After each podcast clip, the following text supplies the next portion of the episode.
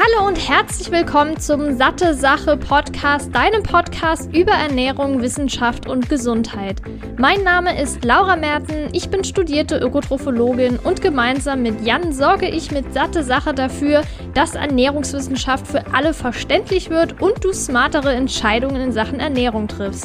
In diesem Podcast spreche ich mal alleine, mal mit führenden Expertinnen und Experten über die wichtigsten Fragen rund um die Ernährung. Viel Spaß! Ich begrüße dich zurück hier zu einer neuen Episode des Satte Sache Podcast. Ich freue mich sehr, dass du wieder eingeschaltet hast und heute zu einem Thema, was so, so oft angefragt wurde. Ich kann gar nicht sagen, wie oft, aber es geht um den Säurebasenhaushalt und da habe ich ja auch bei Instagram schon öfter was drüber gesagt und auch eine Story, ein Story-Highlight draus gemacht, wo es um das Thema Übersäuerung geht. Und gerade Anfang des Jahres ist ja sowieso mit so Detox-Kuren ganz in, auch mit Saftfasten, und man hört immer wieder, ja, man muss entschlacken und der Körper muss detoxen, weil er ja sonst total überfordert ist mit den ganzen Giften und dem ganzen, ja, schlechten Essen, was wir zu uns nehmen. Und ich möchte in dieser Episode einfach mal aufklären, was ist überhaupt der Säurebasenhaushalt? Gibt es wirklich diese Schlacken? Wie sieht es mit dem pH-Wert aus? Worauf kommt es wirklich an? Was sind die Puffersysteme? Welche Organe sind wichtig? Braucht man wirklich eine Detox-Kur? Und dann noch das Thema basische Ernährung. Ist das sinnvoll? Worum geht es da überhaupt? Kann es eher negativ sogar sein? Diese Themen werde ich alle besprechen.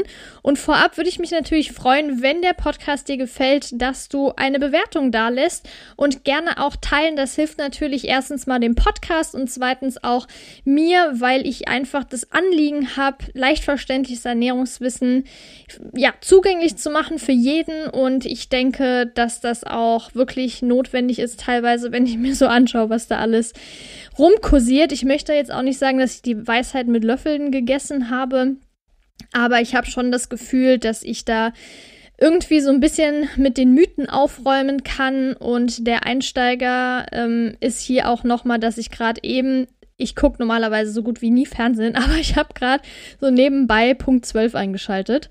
Und da kam eben das Thema Detoxen. Da wurden drei Ernährungsformen getestet. Einmal basische Ernährung, Saftkuren und Ayurveda-Ernährung. Und da ging es dann darum, wer nimmt in kurzer Zeit am meisten ab. Und da wurde auch so eine Bioimpedanzanalyse gemacht, um zu schauen, wie hoch der Fettanteil im Körper ist und so weiter, was das für Auswirkungen hat. Und das Saftfasten hat da zum Beispiel super schlecht abgeschnitten, weil die Nährstoffversorgung im Körper sogar schlechter geworden ist. Sie hat ein bisschen abgenommen, aber nichtsdestotrotz kam eben auch raus, dass Saftfasten nicht das Beste ist. Was mich allerdings so ein bisschen gestört hat, ähm, die hatten eine Ernährungsfachkraft interviewt dazu, die hat das auch überwacht alles, aber ähm, ich denke, sie hat auf jeden Fall eine Ahnung und deshalb fand ich es schade, dass im Anschluss Bullet Points, also Stichpunkte, kamen zu der Ernährungsform und da hat bei Saftfasten entschlackend gestanden. Finde ich wirklich schade, weil das eben, wie du gleich ähm, hören wirst, eigentlich totaler Quatsch ist. Aber bevor wir tiefer dann in die Materie gehen, erstmal kurz zum Faktencheck, was ist überhaupt der Säurebasenhaushalt? Und unter dem Säurebasenhaushalt versteht man vor allem die Regulation der Konzentration von Wasserstoffionen. Die sind sehr reaktiv und schon kleinste Veränderungen dieser Konzentration können den Ablauf biochemischer und physiologischer Prozesse beeinflussen. Das wiederum, wenn dieser Säurebasenhaushalt gestört ist, stört auch die Vitalfunktion des Organismus. Das bedeutet, ein ausgeglichener Säurebasenhaushalt ist super wichtig. Und da, wenn man von den Wasserstoffionen spricht, ist der pH-Wert ein Maß für die Wasserstoffionenkonzentration einer Lösung. Und es gibt drei Kategorien, in denen, denen man äh, den pH-Wert einteilt. Das ist einmal sauer, neutral und basisch. Und der pH-Wert geht bis vierzehn und wenn er unter sieben ist, also null bis unter sieben, spricht man von einem sauren pH-Wert. Wenn man auf der Skala guckt, der farblichen Skala, wird das dann gelb bis rot angezeigt. Das vielleicht merken, wir kommen nämlich nachher nochmal kurz darauf zu sprechen. Neutral ist die sieben und das ist grün. Basisch wäre dann über sieben bis vierzehn und auf dieser Skala ist das hellblau bis lila. Und die einzelnen Flüssigkeiten und Sekrete im Körper haben verschiedene pH-Werte. Ist natürlich auch wichtig, weil wenn der Körper neutral wäre, dann wären sehr viele Prozesse nicht so möglich. Und deshalb hat zum Beispiel der Magensaft einen sehr sauren pH von eins Komma acht und vergleichsweise der, das Pankreassekret, also der Bauchspeicheldrüse, acht Komma fünf bis neun, also schon im basischen Bereich. Und das ist auch oft das Problem, was viele ja als Argument sehen, dass der Magen ja total übersäuert ist. Aber wenn er das nicht wäre, wenn der Magensaft nicht so sauer wäre, wäre das sehr, sehr schlecht. Und übergehend jetzt, damit man auch vielleicht mal gerade sieht, wie krass dieser Abstand ist. Ich habe mir jetzt hier ein paar Sekrete und Flüssigkeiten rausgesucht. Zum einen der Magensaft, der ja bei eins Komma acht liegt. Und das nächste, was ich jetzt aufgeschrieben habe, wäre der Schweiß. Da ist der pH-Wert zwischen fünf Komma vier und fünf Komma neun. Der Urin liegt fünf Komma fünf bis sieben Komma null und da kommt es dann zum Beispiel auch darauf an, wie die Ernährung aussieht, wie der Pflanzenanteil in der Ernährung ist, wie viele tierische Lebensmittel man isst. Da kommen wir auf jeden Fall auch nochmal drauf zu sprechen. Der Speichel hat einen pH-Wert von sechs Komma null bis sechs Komma fünf, der Stuhl von sechs bis sieben. Im Blut ist auch super wichtig, ist der pH-Wert zwischen sieben Komma sechsunddreißig und sieben Komma vierundvierzig, hat also eine sehr geringe Schwankung und das ist auch enorm wichtig. Kommen wir, wie gesagt, auch nochmal gleich drauf zu sprechen. Dann Dünndarmsekrete sind ungefähr bei acht.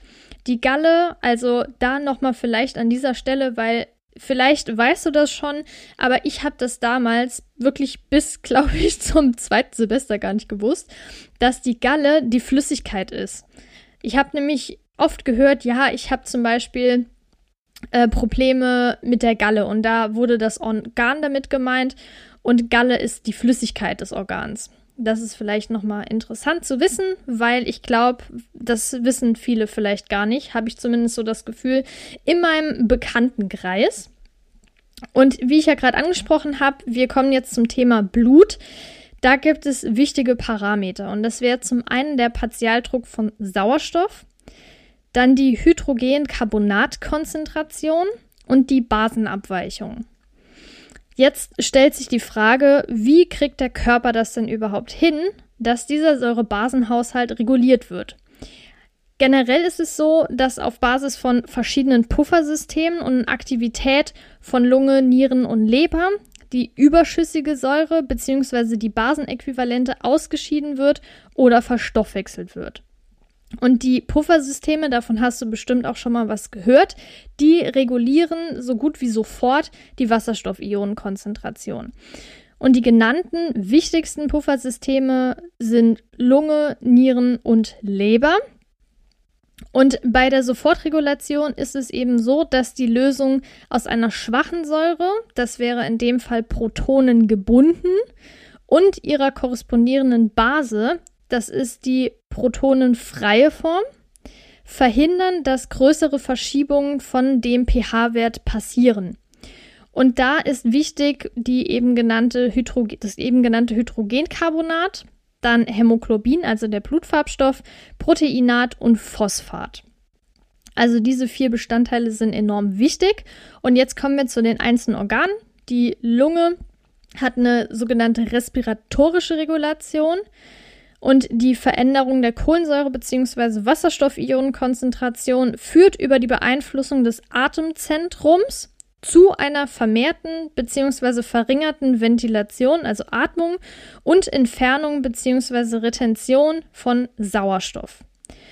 Das Gute ist, wie auch bei den anderen Organen, dass sie innerhalb weniger Minuten effektiv arbeitet, sodass die Normalwerte ziemlich schnell wieder erreicht sind.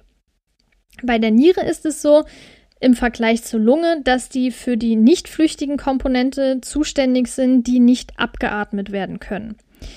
Da spricht man dann von einer renalen Regulation durch die Retention von Hydrogencarbonat und die Exkretion, also Ausscheidung von Proteinen.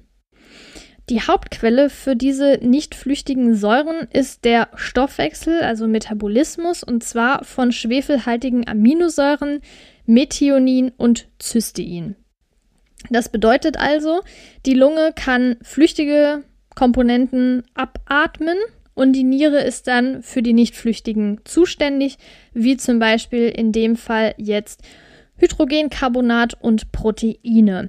Und das ist zum Beispiel auch jetzt ein Hinweis zum Thema Proteine. Das Niere ist ja auch für den Urin quasi dann so ganz grob gesagt zuständig. Und wenn dann viele tierische Produkte gegessen werden, ist der Urin auch häufig eher in dem sauren Bereich, also säuerlichen Bereich. Und die Leber ist für die Metabolisierung, also die Verstoffwechslung von Teil der organischen Säuren zuständig, zum Beispiel Natrium oder Kaliumcitrat. Ich hoffe auf jeden Fall, ich konnte dir das jetzt ja erklären, wie das Ganze funktioniert. Aber was passiert denn jetzt, wenn der Säurebasenhaushalt aus dem Gleichgewicht gerät und diese Puffersysteme nicht mehr ausreichend funktionieren? Kann das überhaupt passieren?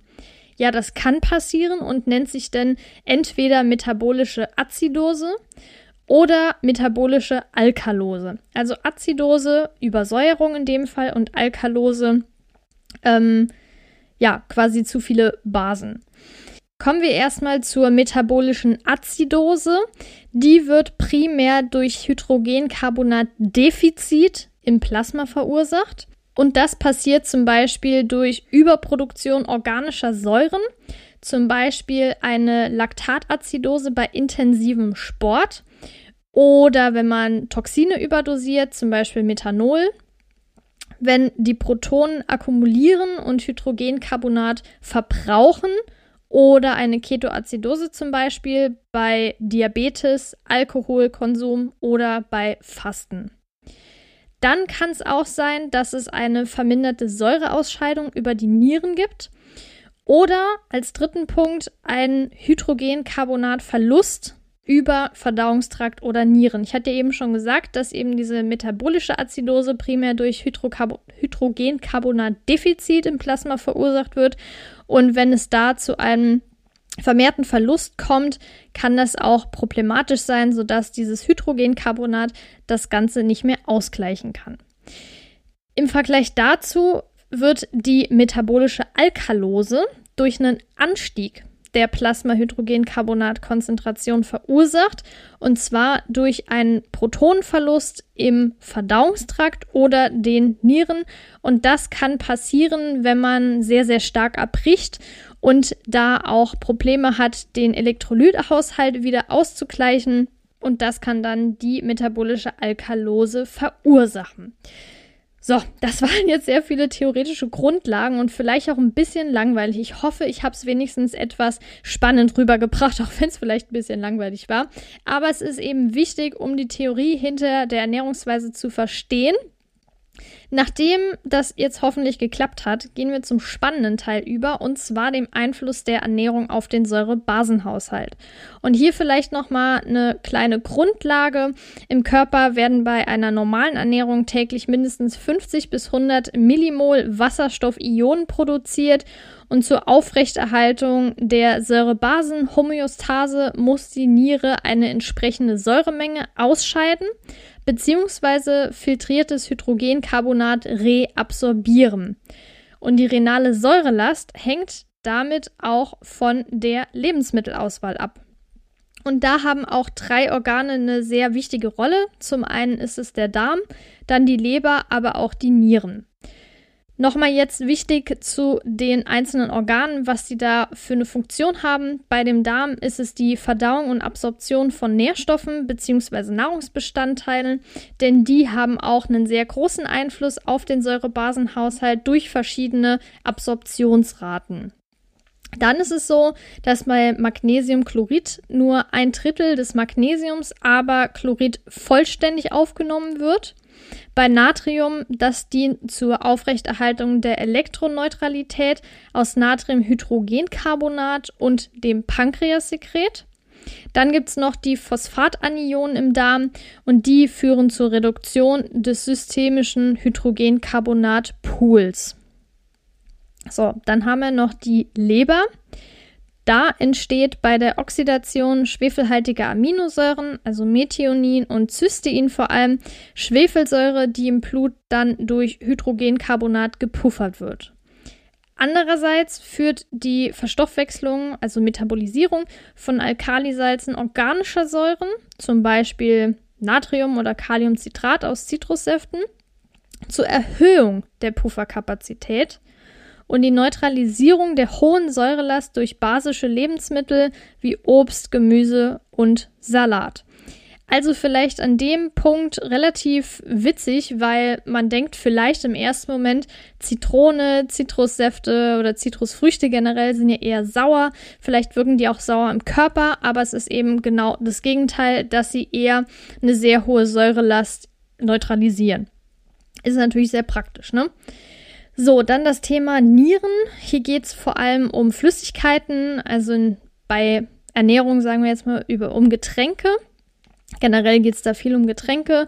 Und wie ich ja gerade gesagt habe, ist es bei Zitrussäften so, dass sie eine sehr große Menge Alkalisalze, organischer Säuren enthalten. Hier vor allem der Zitronensaft. Und es gibt auch Studien, die gezeigt haben, dass sich durch ein Liter Orangensaft der pH-Wert des Urins ändert. Und hydrogencarbonatreiche Wässer zum Beispiel gibt es ja auch sehr viel. Ich will jetzt hier keine Namen nennen, aber da kann man ja gerne mal auf, dem, ja, auf der Flasche hinten drauf schauen. Da sind ja gerade solche Sachen angegeben und die wirken ebenfalls steigernd auf den pH-Wert des Urins. Also jetzt nicht Blut oder so, sondern äh, auf den pH-Wert des Urins. Und da gibt es beispielsweise auch eine Studie, die gezeigt hat, dass das bei eins Komma vier Liter pro Tag von Wasser mit einem Hydrogencarbonatgehalt von dreitausenddreihundertachtundachtzig Milligramm pro Liter dazu führte, dass eben dieser pH-Wert anstieg.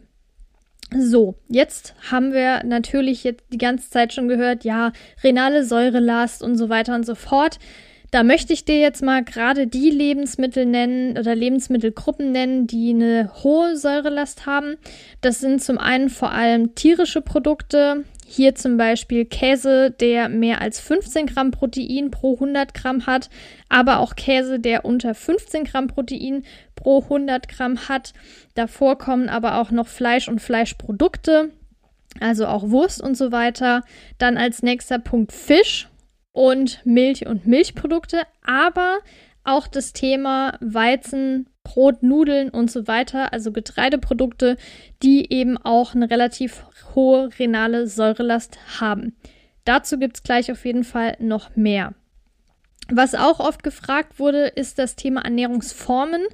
Da habe ich mir jetzt die drei häufigsten rausgepickt, die nachgefragt wurden und was das denn jetzt für einen Einfluss darauf hat. Zuerst haben wir jetzt hier beispielsweise vegetarische, vegane Ernährung versus Mis- Mischkost. Und die übliche Mischkost hat oder führt dann zu einem pH im Urin von ca. fünf Komma neun. Und im Vergleich jetzt zu einer vegetarischen Ernährung, die bei sechs Komma acht liegt, deutlich niedriger. Und eine vegane Ernährung liegt meistens so im Bereich von sieben bis sieben Komma eins. Also da sieht man auf jeden Fall, dass die renale Säurelast, also die Säuren, die quasi ganz plump gesagt über den Urin ausgeschüttet, ausgeschieden werden müssen, sind weniger, weil die tierischen Produkte in dem Fall wegfallen. Und bei veganer Ernährung fallen die ja komplett weg im Vergleich zur vegetarischen, in der ja oft noch zum Beispiel Käse oder Milchprodukte drin sind. Dann Trennkost, da gibt es ja auch zwei Grundprinzipien. Einmal soll man Protein von Kohlenhydraten trennen und dann soll man basenüberschüssige Lebensmittel bevorzugen, in dem Fall achtzig Prozent basenbildende und zwanzig Prozent säurebildende Lebensmittel. Die Sache ist halt einfach, dass diese Trennung wissenschaftlich nicht begründbar ist und es super wichtig ist, Protein- und kohlenhydratreiche Lebensmittel ähm, ja, zu konsumieren, weil die eben sich auch ergänzen können. Und die können vor allem auch gleichzeitig verdaut werden. Nicht so wie viele behaupten, dass das nicht funktioniert. Und vor allem, das Allerwichtigste, hatte ich ja ganz zu Beginn schon gesagt, es entstehen keine Schlacken.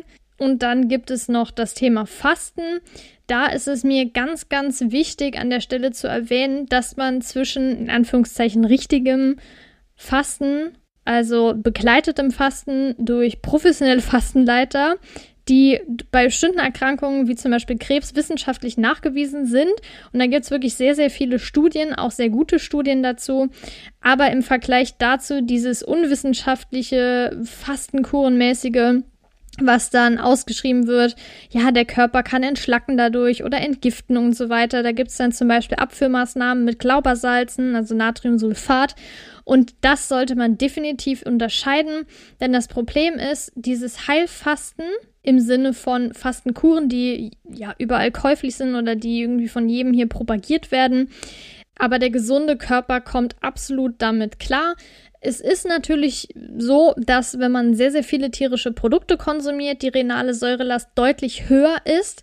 Aber das hat noch lange nichts damit zu tun, dass nur wenn man jetzt zum Beispiel dreimal die Woche Fleisch isst, da total übersäuert ist. Das hat dann eher andere, ja, Themen, die man noch ansprechen sollte, was tierische Produkte betrifft.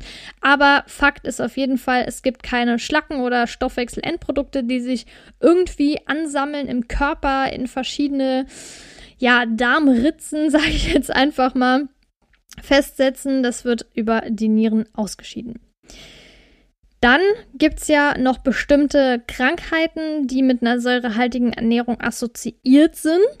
Und das wäre zum einen, was oft genannt wird, Osteoporose. Osteoporose ist im Prinzip der Zustand, bei dem die Knochen durch Verlust von Gewebe spröde und brüchig werden. Und die Hypothese besagt, dass Eiweiß, vor allem tierisches, säurebildend wirkt.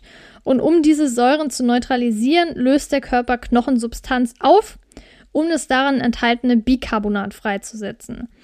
Es gibt verschiedene Meta-Analysen. Meta-Analysen fassen ja Studien zusammen und bilden daraus dann so ein Endergebnis, um zu zeigen, die so und so viele Studien zeigen, es gibt einen Hinweis darauf oder es gibt eine Kausalität und so und so viele Studien eben nicht. Da wird dann meistens so ein, ähm, ja, so ein Diagramm beziehungsweise ein Baum nennt man das auch, aufgezeigt und da sieht man dann, wie viel, also ich das ganz vereinfacht, aber wie viele jetzt links sind und wie viele rechts sind. Rechts ist dann zum Beispiel, es gibt auf jeden Fall einen Einfluss und links ist kein Einfluss. Desto unwahrscheinlicher ist es, dass es einen Zusammenhang gibt und je mehr rechts ist, desto wahrscheinlicher ist es, dass es einen Zusammenhang gibt. Und es gibt auch Meta-Analysen dazu. Ich habe jetzt hier vor allem eine rausgesucht, weil die ziemlich umfangreich ist. Ich habe die auch unten nochmal verlinkt, wie alle anderen Sachen. Und die hat die Hypothese nicht bestätigen können. Außerdem ist Eiweiß wichtig für Knochenstärke, Wachstum und Mineralisation. Und was ja auch viele Studien zeigen und ich auch denke, ist, dass vor allem das Problem nicht irgendwelche Eiweiße sind, sondern viel mehr Weißmehl, Zucker und so weiter in Softdrinks. Aber das ist nochmal ein anderes Thema.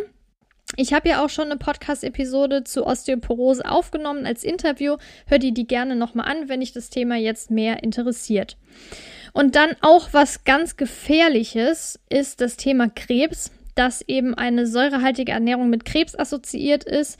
Und dass eine basische Ernährung vor Krebs schützen soll oder sogar heilen kann. Und zwar gibt es da auch systematische Reviews. Hier habe ich jetzt eins rausgesucht vom British Medical Journal. Und das hat, oder beziehungsweise dieses Review hat den Zusammenhang untersucht, konnte aber keine, beziehungsweise nur eine relativ hochwertige Humanstudie aufnehmen. Und da ging es dann wirklich nur speziell um Harnblasenkrebs und jetzt nicht irgendwie Darmkrebs, Brustkrebs, Hautkrebs, Prostatakrebs und sowas zusammengenommen, sondern wirklich nur diese eine Krebsform. Und das war dann eine prospektive Kohortenstudie, die untersuchte, ob ein erhöhter pH im Urin, haben wir eben gehört, dass es da eine renale Säurelast gibt.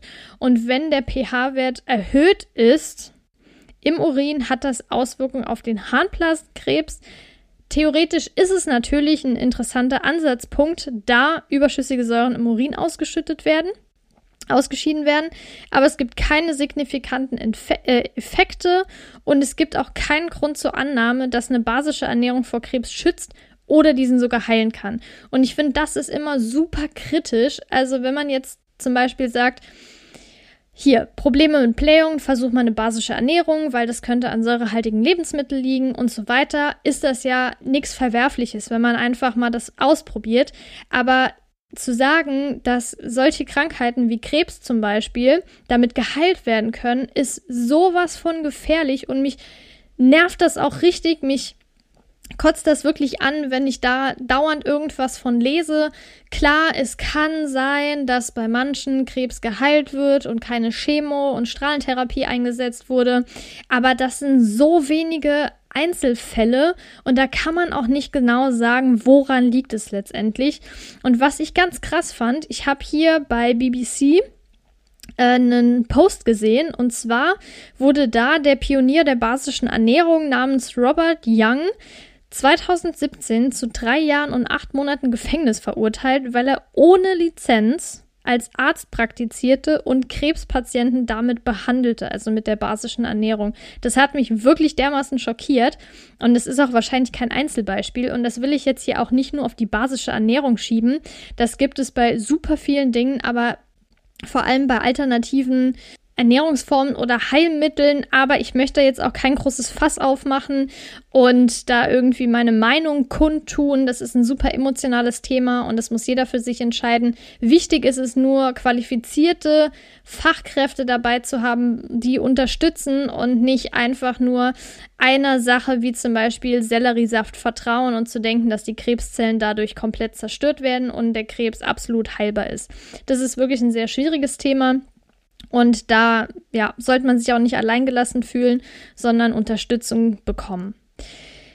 Ja, dann hatte ich ja eben schon kurz erwähnt, wann es problematisch sein könnte ähm, mit dem Säurebasenhaushalt. Und das ist zum Beispiel, wenn die Säureausscheidungskapazität zu niedrig ist. Das passiert zum Beispiel bei Menschen mit eingeschränkter Nierenfunktion, kann aber auch bei Frühgeborenen auftreten, bei älteren Menschen. Also da gibt es verschiedene kritische Gruppen. Dann gibt es das Problem auch bei Nierensteinen. Da gibt es drei verschiedene grobe Nierensteinarten. Einmal Calciumoxalatsteine, dann Harnsäuresteine und Zystinsteine. Bei der Calciumoxalatsteinbildung ist es zum Beispiel so, dass durch eine hohe Proteinaufnahme der Harn-pH-Wert sinkt, sodass mehr Calcium ausgeschieden wird.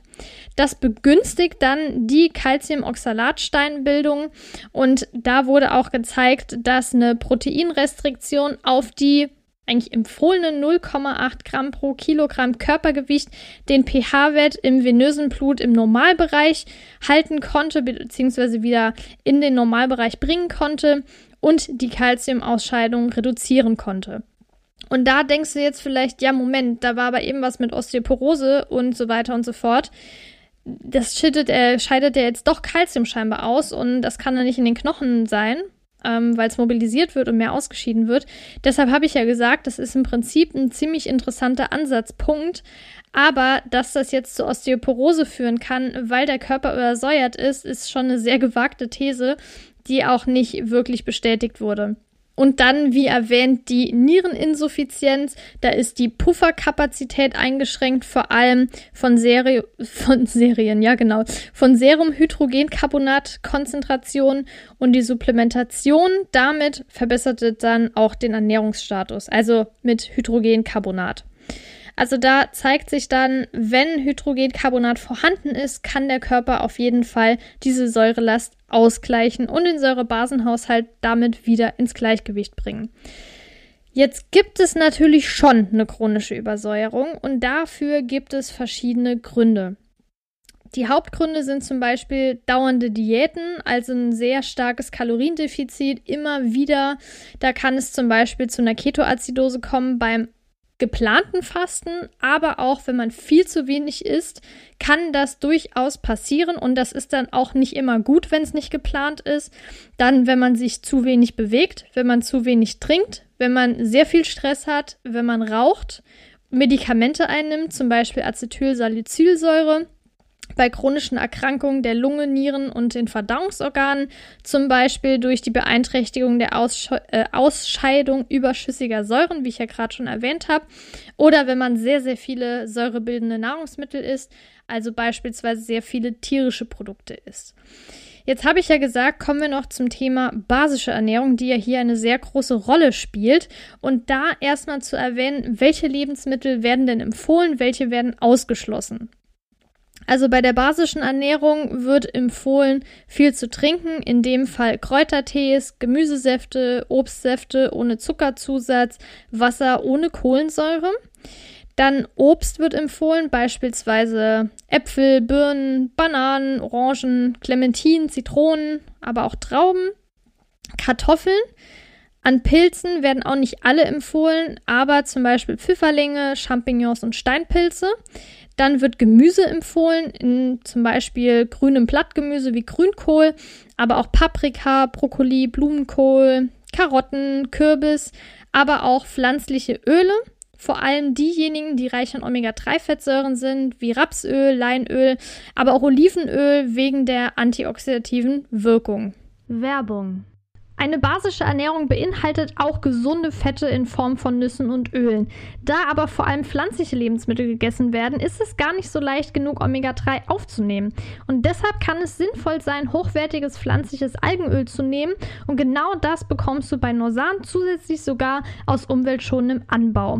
Das Öl ist reich an E P A und D H A und liefert pro Tagesdosis zweitausend Milligramm Omega drei. Nur zum Vergleich, um dieselbe Menge aufzunehmen, müsstest du täglich zum Beispiel zweihundertfünfzig Gramm Lachs, drei Kilo Kabeljau oder sechzig bis achtzig Milliliter Leinöl essen. Das vegane Omega drei von Norsan enthält zudem noch hochwertiges Bio-Olivenöl als Antioxidant und achthundert internationale Einheiten veganes Vitamin D drei. Neben dem Öl bietet Norsan übrigens auch hochdosiertes Omega drei in Form von Kapseln an. Und das Gute ist, weder das Öl noch die Kapseln haben einen fischigen Geschmack oder Geruch. Die Vorzüge von Omega drei Fettsäuren sind auch durch zahlreiche Studien gesichert, wie zum Beispiel, dass E P A und D H A zu einer normalen Herzfunktion beitragen, D H A zur Erhaltung einer normalen Gehirnfunktion sowie auch zur normalen Sehkraft beiträgt. Und damit auch du dich jetzt vom Omega drei Experten Norsan überzeugen kannst, konnte ich einen Rabattcode für dich ergattern.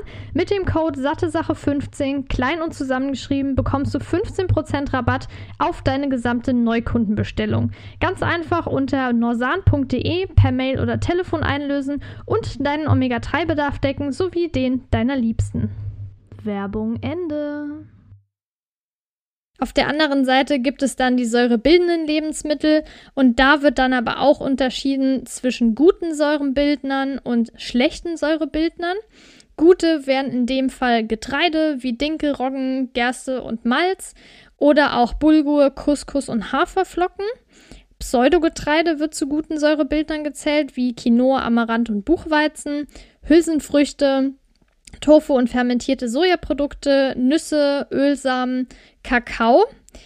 Schlechte Säurebildner wären in dem Fall Getreideprodukte aus Weißmehl, vor allem Weizen, Fleisch und Fleischwaren, Fisch und Meeresfrüchte, Milch und Milchprodukte, stark verarbeitete Produkte, Fertiggerichte, Eier, Alkohol, Softdrinks, Limonaden, Koffein und stark gehärtet, gehärtete Fette wie in Margarine und Streichfett.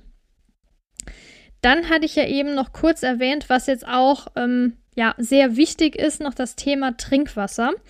Eben hatte ich ja kurz darauf hingewiesen, dass viele Mineralwässer einen relativ hohen Hydrogencarbonat ähm, Gehalt haben und es ist auch gut so. Mineralwässern, die Kohlensäure enthalten, aber auch welchen, die keine Kohlensäure enthalten. Die Sprite war im orangenen Bereich, also sehr sauer. Laut deren Aussage schlecht. Ja, es ist schlecht, aber nicht, weil es Kohlensäure enthält, sondern weil es super viel Zucker enthält. Dann das nächste Thema mit Mineralwasser und Kohlensäure ist, dass Kohlensäure, wie der Name schon sagt, sauer ist aufgrund der Kohlensäure, aber deshalb nicht schlecht. Es gibt einfach ja keine wissenschaftlichen Belege, dass der Körper nicht mit Kohlensäure klarkommt oder generell mit solchen Dingen, Zitronensäure beispielsweise. Da, klar, Kohlensäure ist sauer, aber wirkt nicht so im Körper und geht auch nicht sauer ins Blut über, weil es gibt ja sogenannte Puffersysteme im Körper, wie du jetzt zu Genüge gehört hast.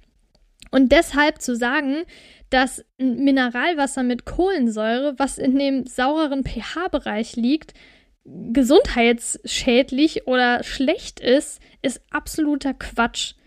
Und es gibt auch wirklich keine Hinweise, dass alkalisches Wasser gesundheitliche Vorteile bietet. Und deshalb sollte man da wirklich drauf achten und jetzt nicht denken, oh mein Gott, ich kann keine Kohlensäure trinken. Da gibt es auch gleich nochmal eine Sache zum Thema Wasserfilter, weil ich komme nämlich jetzt zu den ganzen Fragen aus Instagram. Da wurden nämlich auch sehr, sehr viele gestellt. Ich habe ja nochmal so einen Sticker reingestellt in die Story und daraufhin kamen wirklich sehr interessante Fragen. Ich habe jetzt mal diejenigen rausgesucht, die sehr relevant sind und die vor allem häufiger gestellt wurden. Ich hoffe, dass ich dir bisher auf jeden Fall schon mal einen sehr guten Input geben konnte zum Thema Säurebasenhaushalt. Was ist mit der basischen Ernährung? Welche Lebensmittel sind gut? Welche sind eher schlecht in Anführungszeichen? Welche ja, sind Säurebildner? Welche sind keine Säurebildner? Und da auch zu wissen, wie funktioniert der Säurebasenhaushalt, welche Puffersysteme gibt es, was passiert, wenn die ausfallen, was sind die Gründe, warum die ausfallen könnten.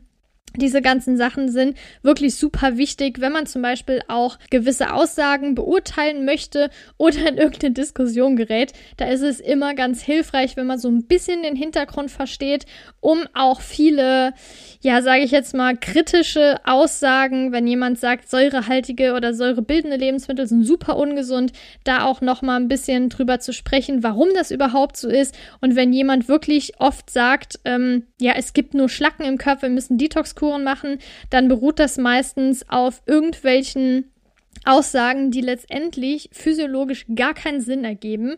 Und von daher war es mir wichtig, das Ganze jetzt nochmal anzusprechen. Aber wir kommen jetzt zu den Fragen von Instagram.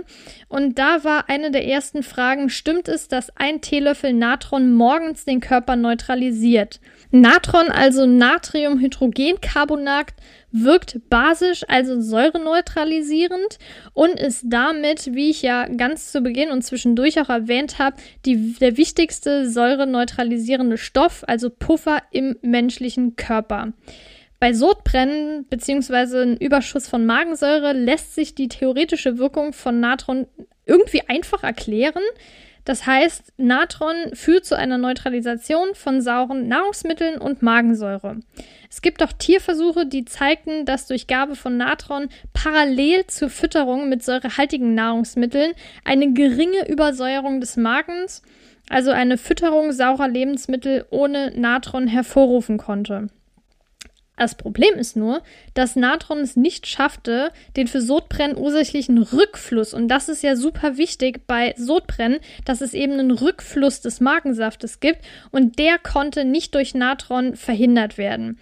Abgesehen davon kommt es auch durch diese Neutralisation des ursprünglich sauren Magensaftes zu einer sehr starken Anregung der Magenzellen. Und daraus resultiert dann das Problem, dass immer mehr Magensäure produziert wird und dem, ja, den Magenzellen so eine Art Trainingseffekt bietet. Das nennt man auch Rebound-Effekt, sodass es dann zu noch stärkeren Übersäuerung kommt und weiterhin auch zu Sodbrennen. Vor allem, wenn man dann Natron irgendwann absetzt oder reduziert. Die Sache ist einfach, äh, der Körper kann Natron, also Hydro- Natriumhydrogencarbonat, das ist eben seine basisch wirkende Komponente, selbst herstellen. Das heißt, so wird dann auch unter anderem in der Niere Wasser und Kohlenstoffdioxid zunächst zu Kohlensäure und zerfällt dann in der Niere zu Hydrogencarbonat. Während also normalerweise beide Komponenten gleichmäßig im Urin ausgeschüttet werden, ausgeschieden werden können, kann der Körper bei Bedarf vermehrt Bicarbonat zurückhalten und ist so normalerweise nicht auf die künstliche Zufuhr von außen angewiesen. Also der Körper kann das schon sehr gut regulieren, wie viel er wann braucht. Und von daher kann ich auf die Frage einfach antworten, er kann den Körper nicht neutralisieren, ähm, weil es halt direkt quasi im Magen gepuffert wird. Denn wenn der Magen basisch wird, das wäre ganz, ganz schlecht und von daher bringt das nicht viel und wenn man das zum Beispiel wegen Sodbrennen nimmt, kann das auch einen sehr gegenteiligen Effekt haben. Die nächste Frage war, was ich von alkalisierenden Wasserfiltermaschinen halte. In dem Fall kann ich sagen, Wasserfilter haben absolut ihre Berechtigung, vor allem bei alten Wasserrohren, um mögliche Schadstoffe zu filtern. Es ist wichtig, darauf zu achten, äh, dass keine Keime entstehen, also da wirklich ähm, aufzupassen, regelmäßig die Filter zu wechseln. Es gibt ja super viele verschiedene Filtermaschinen, von günstig zu teuer. Da auf jeden Fall an die Beschreibung halten. Aber alkalisierende Maschinen sind super unnötig. Ich hatte ja eben schon erklärt, warum. Es liegt einfach daran, dass der Körper, also es macht keinen Sinn für den Körper, basisches Wasser zu trinken und vor allem sich keine Maschinen für vierhundert, fünfhundert Euro zu kaufen. Also das ist völliger B S und deshalb würde ich das absolut nicht empfehlen. Und das Video, was ich eben angesprochen habe, war natürlich praktischerweise mit Werbung für einen alkalisierenden Wasserfilter, der keine Ahnung wie viele hunderte Euro kostet. Braucht man absolut nicht, brauchst du dir nicht zu kaufen. Ähm, ja, keine Sorge, du musst nicht so viel Geld ausgeben. Das Geld kannst du dann lieber in supergeile Lebensmittel investieren oder zum Beispiel auch ähm, in gutes Mineralwasser, wie auch immer. Also es gibt deutlich bessere Möglichkeiten, sein Geld zu investieren. So, dann die nächste Frage, mit welchen Lebensmitteln und wie lang muss man diese essen, um den Säurebasenhaushalt zu regulieren? Wie gesagt, der äh, Körper oder der Säurebasenhaushalt reguliert sich von selbst und kann das auch sehr schnell tun. Durch die ganzen Puffersysteme ist es möglich, innerhalb von Minuten das Ganze wieder zu regulieren. Wenn nicht, wenn das Blut übersäuert wäre, wäre das ganz, ganz katastrophal und das, ja, landet auf jeden Fall äh, im Kranken, endet auf jeden Fall im Krankenhaus. Deshalb, ähm, ja, der Körper kriegt das, ein gesunder Körper, das muss ich immer wieder dazu sagen, kriegt das ohne Probleme hin. Die nächste Frage war, wie merkt man, dass man übersäuert ist und was sind die Konsequenzen?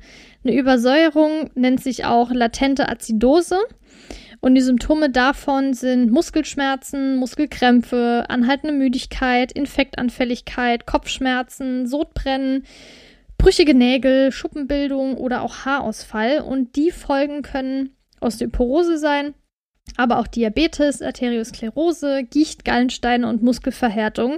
Das klingt jetzt so, als würde man alle diese Krankheiten bekommen, nur wenn man viele säurebildende Lebensmittel isst. Das ist absolut nicht der Fall.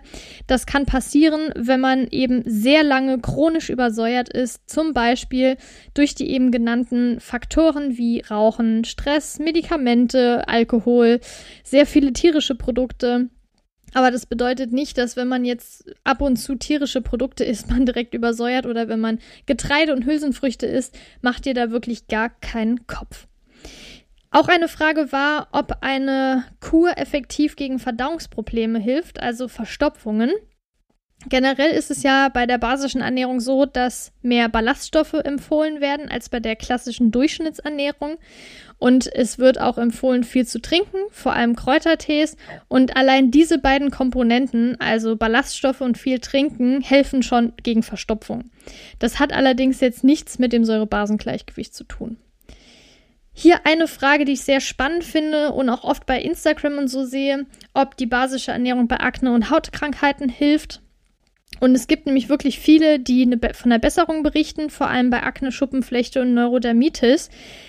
Die Hilfe ist allerdings jetzt nicht unbedingt mit dem Argument der Übersäuerung zu tun. Er hat nichts mit, der, mit diesem Argument zu tun, sondern eher mit der Lebensmittelauswahl beziehungsweise welche weggelassen werden.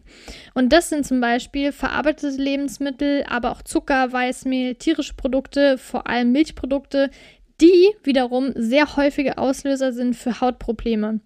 Gerade die genannten, also Akne, Schuppenflechte und Neurodermitis, die man ja zu den Hautkrankheiten schon zählen kann. Also jetzt nicht diese zwischendurch Pickelchen, die man durch die Menstruation zum Beispiel bekommt oder so Hormonumstellungen, sondern wirklich starke Hauterkrankungen, die auch teilweise chronisch eben sind. Und da kann es durchaus hilfreich sein, eine basische Ernährung zu befolgen. Aber wie gesagt, das liegt nicht daran, dass der Körper übersäuert ist und deshalb das irgendwie über die Haut zeigt, sondern primär daran, welche Lebensmittel weggelassen werden und welche dafür gegessen werden. Eine weitere Frage war, ob es Sinn macht, den pH-Wert im Urin zu messen.